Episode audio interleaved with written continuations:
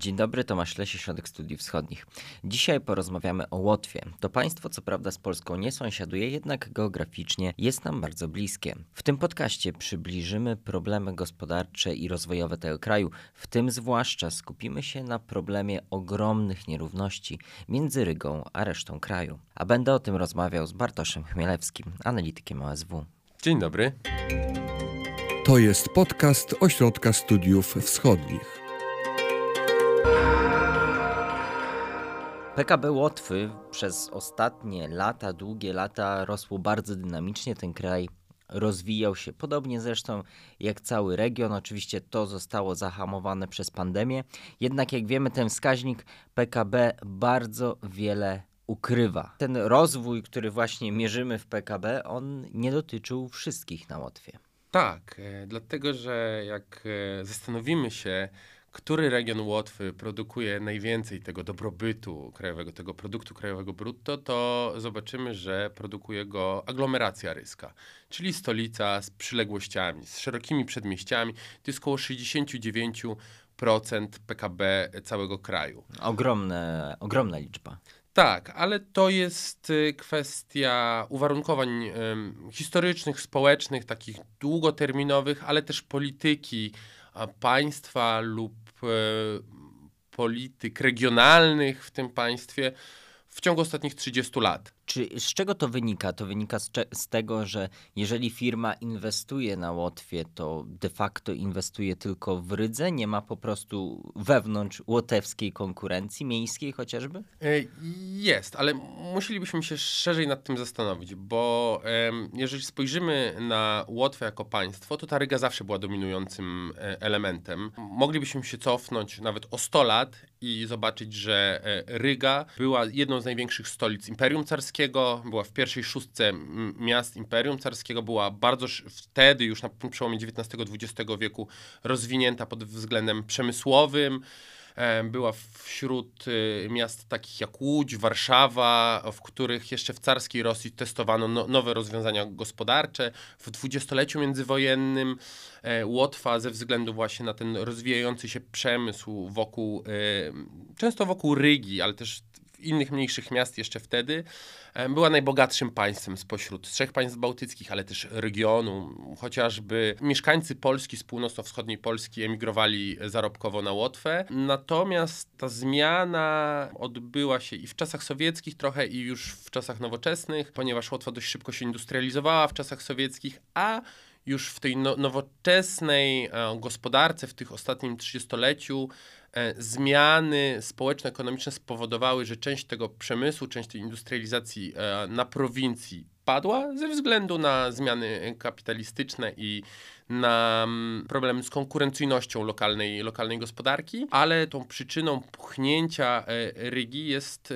chociażby też to, że to państwo jest nie do końca dobrze skomunikowane między sobą. Dużo łatwiej Masz jest... na myśli transport. Mam na myśli transport, tak? W regionach poza Rygą spotykamy się z problemem wykluczenia transportowego, więc jak już podałeś przykład e, chociażby inwestycji zagranicznych, no to e, jest to oczywiste, że e, zagranicznemu inwestorowi łatwo jest dostać się do Rygi, łatwo jest wylądować na lotnisku w Rydze, założyć firmę, ściągnąć pracowników, znaleźć miejsce na, na, na swoje biura i nie potrzebuje jechać dalej w regiony, ale tutaj to nie jest tylko jeden, jedna z, z, przyczyn. Kolejną przyczyną są chociażby migracje wewnętrzne i zewnętrzne e, na, na Łotwie. Po 2000 7, 8, 9 roku w czasie kryzysu bankowego i po kryzysie bankowym. Który Łotwa też spotka... dotknął dosyć mocno Łotwę. Tak.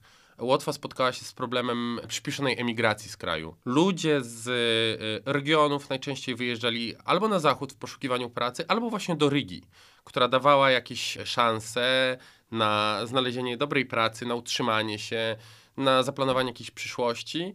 I Ryga tak od y, ponad dekady i to centrum zaczyna puchnąć i staje się coraz bardziej... Co masz na, na myśli mówiąc puchnąć? Mam na myśli to, że jest coraz więcej ludzi w Rydze jak na przykład spojrzymy na to, ile osób teraz mieszka na Łotwie i ile e, osób mieszka w samej aglomeracji ryskiej, no to zobaczymy, że od 40, a nawet prawie do 50% e, mieszkańców Łotwy mieszka w aglomeracji ryskiej. To mam na myśli mówiąc o opuchnięciu. Prowincja staje się coraz bardziej wyludniona, staje się coraz bardziej stara, ona się starzeje znaczna część y, mieszkańców, którzy zostają na prowincji, to są ludzie starsi, coraz mniej osób się rodzi, co o, łączy się z kolejnymi konsekwencjami gospodarczymi dla regionów, ponieważ przestają być po potrzebne instytucje, mm, na przykład takie jak szkoły. Szkoły zaczyna się zamykać, bo brakuje uczniów, a zaczynają się problemy mm, na przykład braku szpitali w, lub braku domów opieki st spokojnej starości w, w, regionach.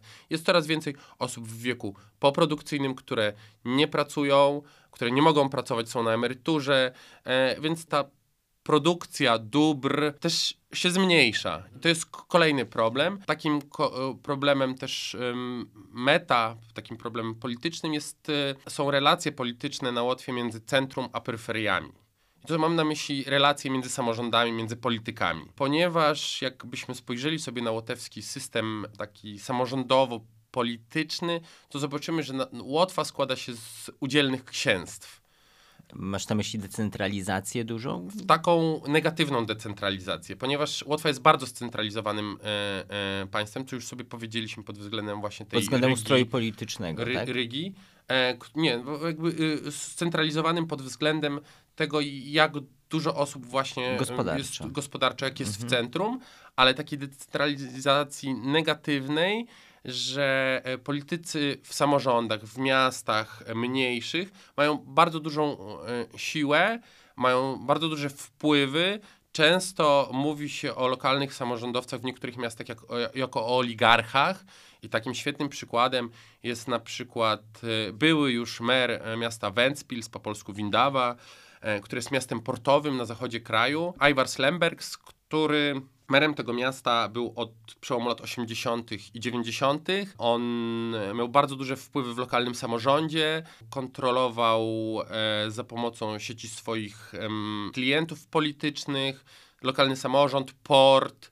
Zbudował e, swoje księstwo. Zbudował swoje księstwo, swoje ekonomiczne imperium. I często tak się zdarzało, że E, zyski z e, tego handlu zagranicznego, który obsługiwał ten port, on był też związany z wymianą handlową ze wschodu, z, z Rosji, z Białorusi.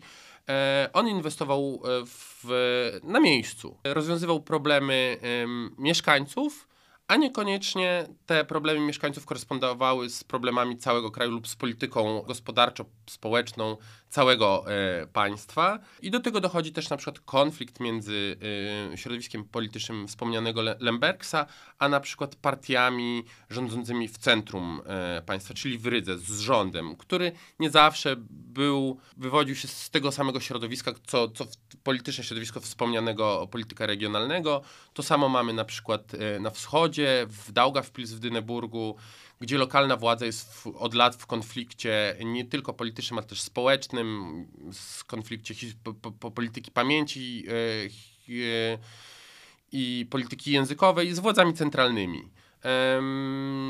A na poziomie społecznym to też widać? Tak, bo jeżeli spojrzymy, jeżeli weźmiemy sobie ten, ten, tą relację między na przykład wspomnianym wschodem państwa a, a centrum, no to w centrum Um, mam na myśli polityku, polityków gabinet, gabinetu rządowego, rządzi centroprawica um, lub koalicja partii tak zwanych łotewskich, partii centrowych, prawicowych i nacjonalistów, która jest skonfliktowana z, która przez lata była skonfliktowana z partią Zgoda, której już nie ma w parlamencie od kilku, dziesięciu, kilku miesięcy, kilku miesięcy. I cała idea polityki i tych partii centroprawicowych polegała na blokowaniu zgody. Więc to oznaczało między innymi, że e, rząd centralny nie współpracował z samorządami na wschodzie kontrolowanymi przez zgodę, gdyż zgodę uważał za partię toksyczną, za partię antypaństwową. Ta współpraca też między rządem a samym samorządem Rygi była trudna, bo Rygą przez 10 lat rządził właśnie mer ze zgody, Niuszakow. E, I te polityki między, między gabinetem rządowym, który nadawał kierunek, próbował nadawać kierunek, próbował reformować państwo, czy y, kierował jakieś fundusze może do jakichś regionów, e, nie korespondowały z e, priorytetami polityki danych samorządów. Nawet do tego stopnia, że czasem samorządy prowadzą e, na Łotwie e, autonomiczną politykę zagraniczną od e, polityki Politykę centralnej. zagraniczną. Tak, i takim przykładem jest właśnie kadencja Niła Uszakowa w Rydze, który nawiązał jeszcze, to, to są czasy sprzed wojny na Ukrainie, nawet sprzed czasów 2014 roku i, i Krymu, budował specjalne stosunki między Rygą a, a Moskwą poziomie na poziomie samorządowym. I też widzimy chociażby na poziomie samorządowym specjalne e, relacje i polityczne, i gospodarcze, na przykład między Daugavpils, między Dyneburgiem, między samorządami na wschodzie, a Białorusią albo Rosją. Co jest jakby bardzo logicznym rozwiązaniem z perspektywy tych samorządowców, no bo to ekonomicznie em, czasem jest bliżej tym, e, tym miastom, tym strukturom samorządowym do współpracy z samorządami, które są o 20-30 kilometrów dalej i są po drugiej stronie granicy i unijnej, i natowskiej, niż ze stolicą, która jest 200 kilometrów e, dalej, a czasem, żeby się do niej dostać, em, trzeba spędzić 4 godziny em, w komunikacji, czy publicznej, czy jadąc samochodem, a, czasem się okazuje, że w ciągu tygodnia nie jeżdżą jakieś środki e, komunikacji publicznej, żeby do tej stolicy dojechać. I to też wpływa na to, że jak spojrzymy na dochód łotewskich gospodarstw domowych, to ten gospodarstw domowych z aglomeracji ryskiej bardzo się różni od tego, co jest im dalej, dalej od Rygi.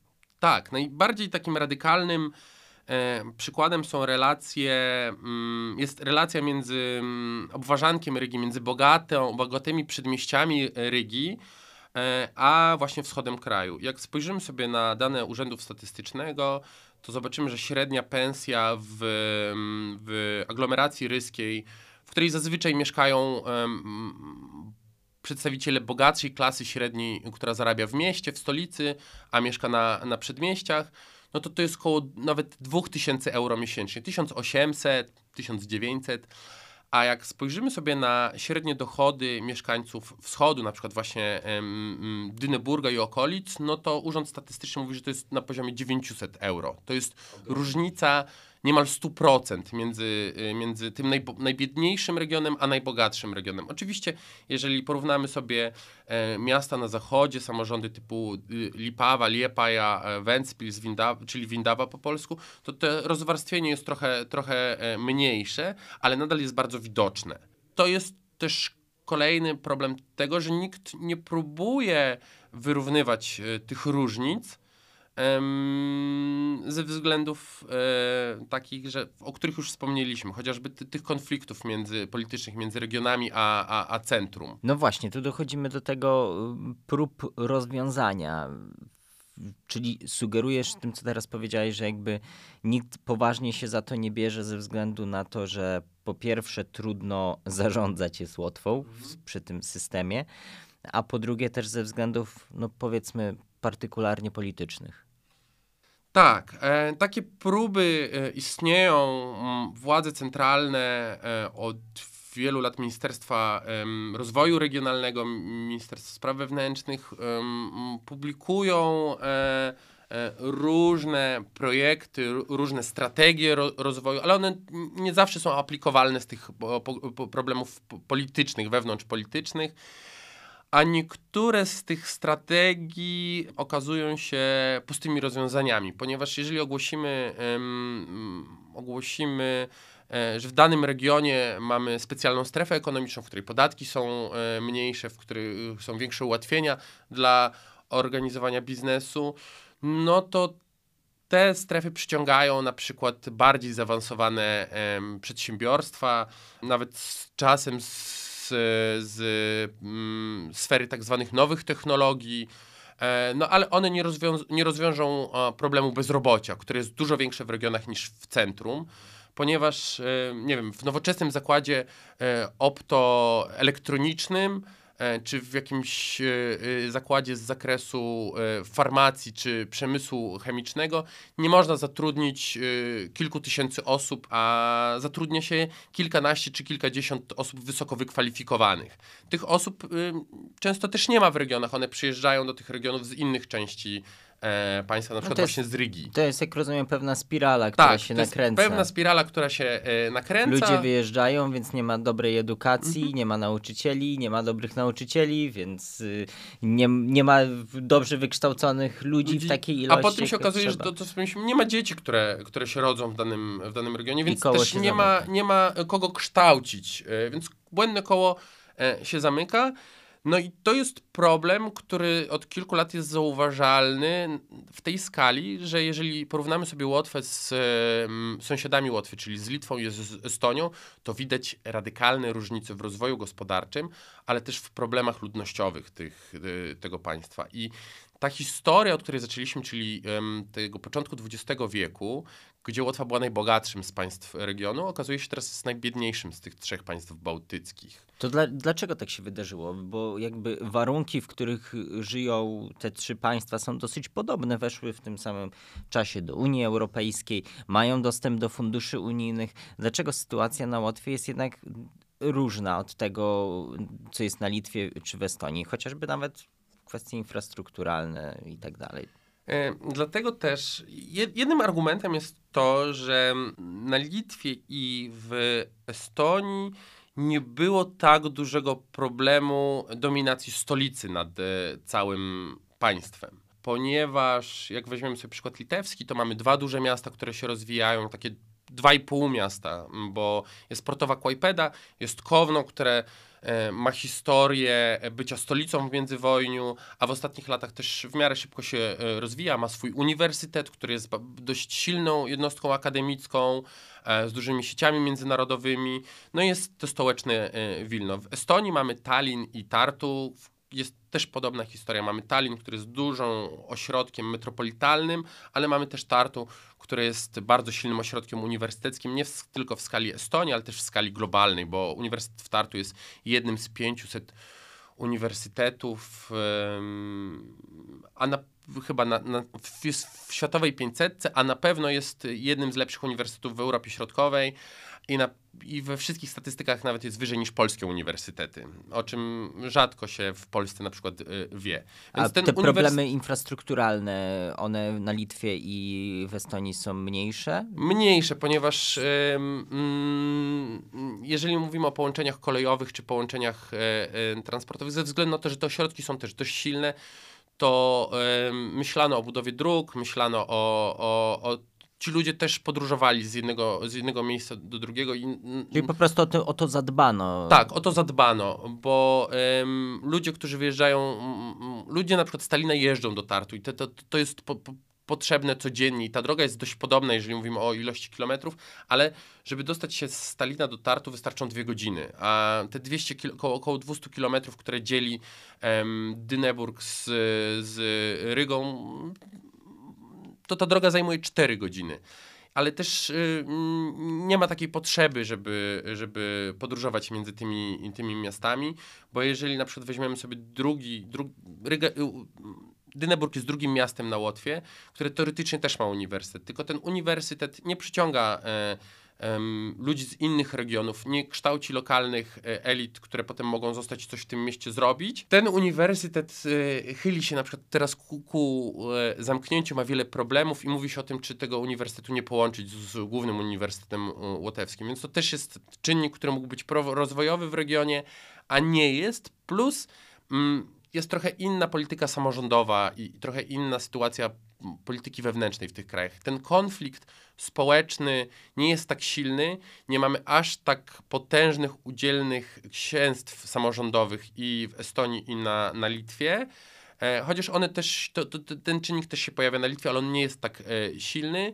Koniec końców e, te samorządy potrafią też współpracować z władzami centralnymi i ta współpraca jest dużo łatwiej I władza centralna też jest, jak rozumiem, silniejsza pod tym względem, że może zrealizować łatwiej pewne projekty Tak. na poziomie całego Tak, kraju. tak, tak, tak. I tu, tu, tu elementem są właśnie te, te konflikty, ponieważ em, na Łotwie na politykę na- nakłada się konflikt e, wewnętrzny, e, etniczno-polityczny, który jest dość silny między rosyjskojęzycznymi a łotewskojęzycznymi e, obywatelami tego państwa.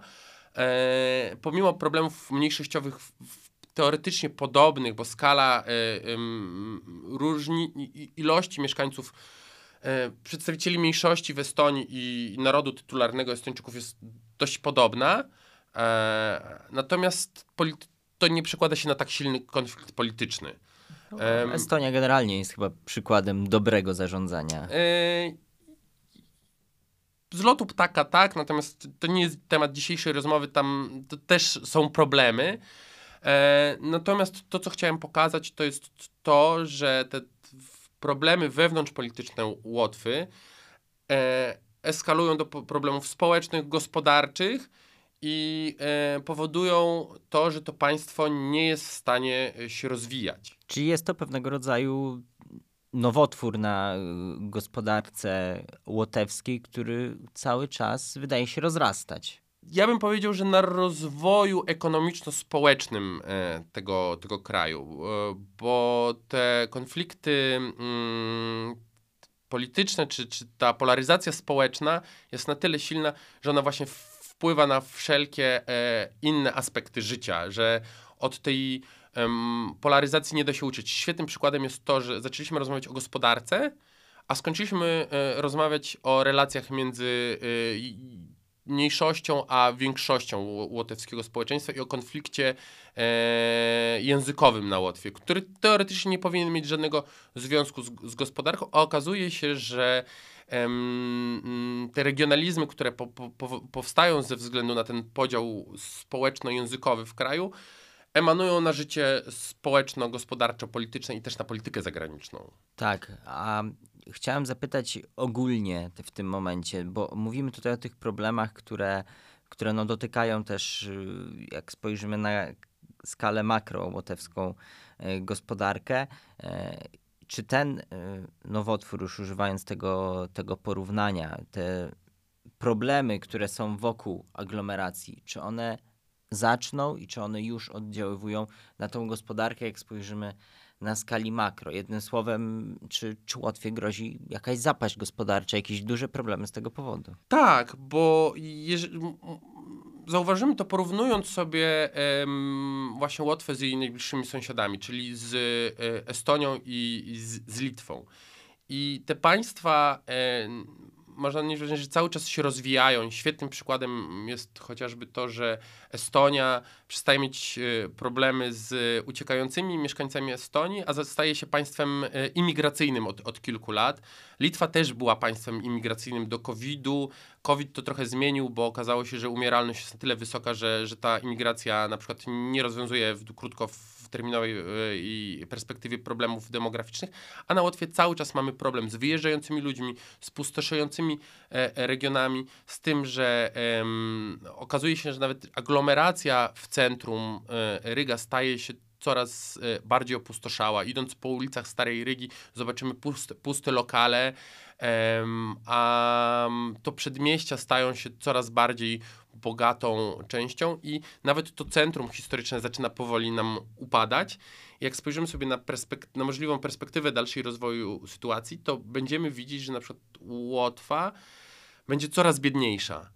I, yy, a Litwa i Estonia będą coraz bogatsze i możemy założyć, że ta Łotwa będzie się kierowała bardziej w kierunku biedniejszych państw południa, co jest jakby jej geograficznie bardzo dziwne, a dwójka sąsiadów będzie coraz bardziej próbowała, e, szczególnie Estonia, e, ciążyć ku tej wysoko rozwiniętej, ale bardzo nowoczesnej e, północy Europy. I ten pro problem wydaje się w społeczeństwie łotewskim zaadresowany, bo już media o tym dyskutowały, ekonomiści o tym dyskutują. To jest coś, co się pojawia regularnie co jakiś czas w debatach e, medialnych, ale nie widać żadnej realnej zmiany i jakiejś strategii, która mogła być zaaplikowana lub zaplanowana, że, żeby zmienić to, to fatum, które nad Łotwą ciąży. Czyli jednym słowem nie ma pomysłu i też politycy może nie tyle się tym nie przejmują, ale nie mają rozwiązań.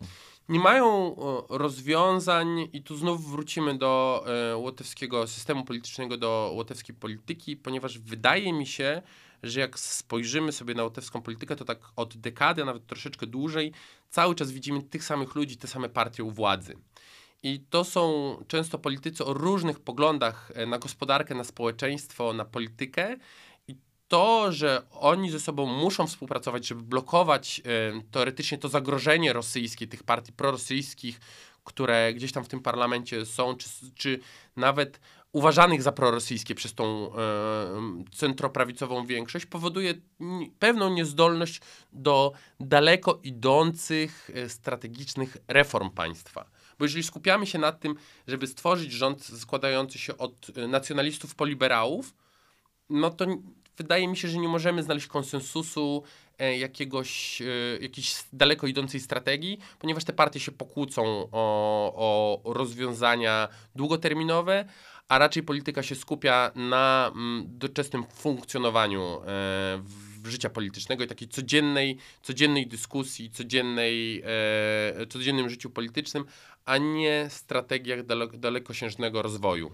Chciałem Cię jeszcze dopytać o jedną rzecz, bo o porównanie mhm. Rygi, Wilna i Talina. E, mówiłeś o tym, że, że Ryga także ma swoje problemy i że to nie są tylko e, kwestie tego, co się dzieje poza aglomeracją ryską, ale także w samej Rydze. Jakie to, jakie to są problemy? Dlaczego Ryga, pomimo tego nawet, że jest na Łotwie zdecydowanie najbardziej rozwiniętym obszarem, jednak porównując do tych dwóch stolic państw sąsiadujących, rozwijających się w mniej więcej podobnych warunkach. Dlaczego to Ryga jest na tym trzecim miejscu? Po pierwsze, wydaje mi się, że jedną kwestią jest y, to, że nie ma alternatywy wobec Rygi y, na, na Łotwie.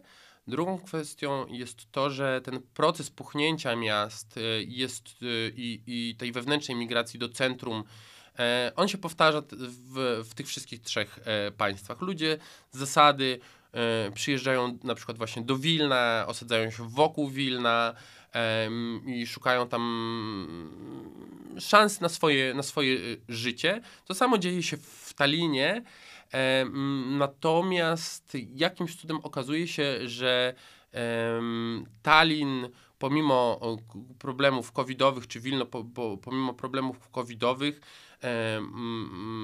cały czas e, e, się gdzieś właśnie rozwija, powstają nowe dzielnice, coś się gentryfiku, gentryfikuje. E, to samo dzieje się w Talinie, powstają nowe, nowe miejsca, gdzie, gdzie są instytucje artystyczne, gdzie są jakieś restauracje, gdzie ludzie spędzają swój czas, centra, jakieś budowy nowych technologii czy nowych myśli. A natomiast jak spojrzymy na Rygę, to yy, i z takiej perspektywy 10 lat, jak ja tam jeżdżę, to mam wrażenie, że Ryga się w ogóle nie zmieniła. Nie ma tam e, nowych, e, nowych jakichś e, właśnie zgentryfikowanych dzielnic, a te dzielnice, które się gentryfikowały 10 lat temu, nadal się do dzisiaj gentryfikują. A na jakimś cudem na, w tych dwóch drugich innych stolicach to działa. Plus problemem Rygi teraz jest to, że Ryga była bardzo popularnym miejscem turystycznie i większość tych instytucji, która była w centrum, mam na myśli kluby, dyskoteki, knajpy, atrakcje turystyczne, żyły właśnie z turystów, którzy przyjeżdżali z zagranicy, z Wielkiej Brytanii, z zachodu Europy, ze Szwecji.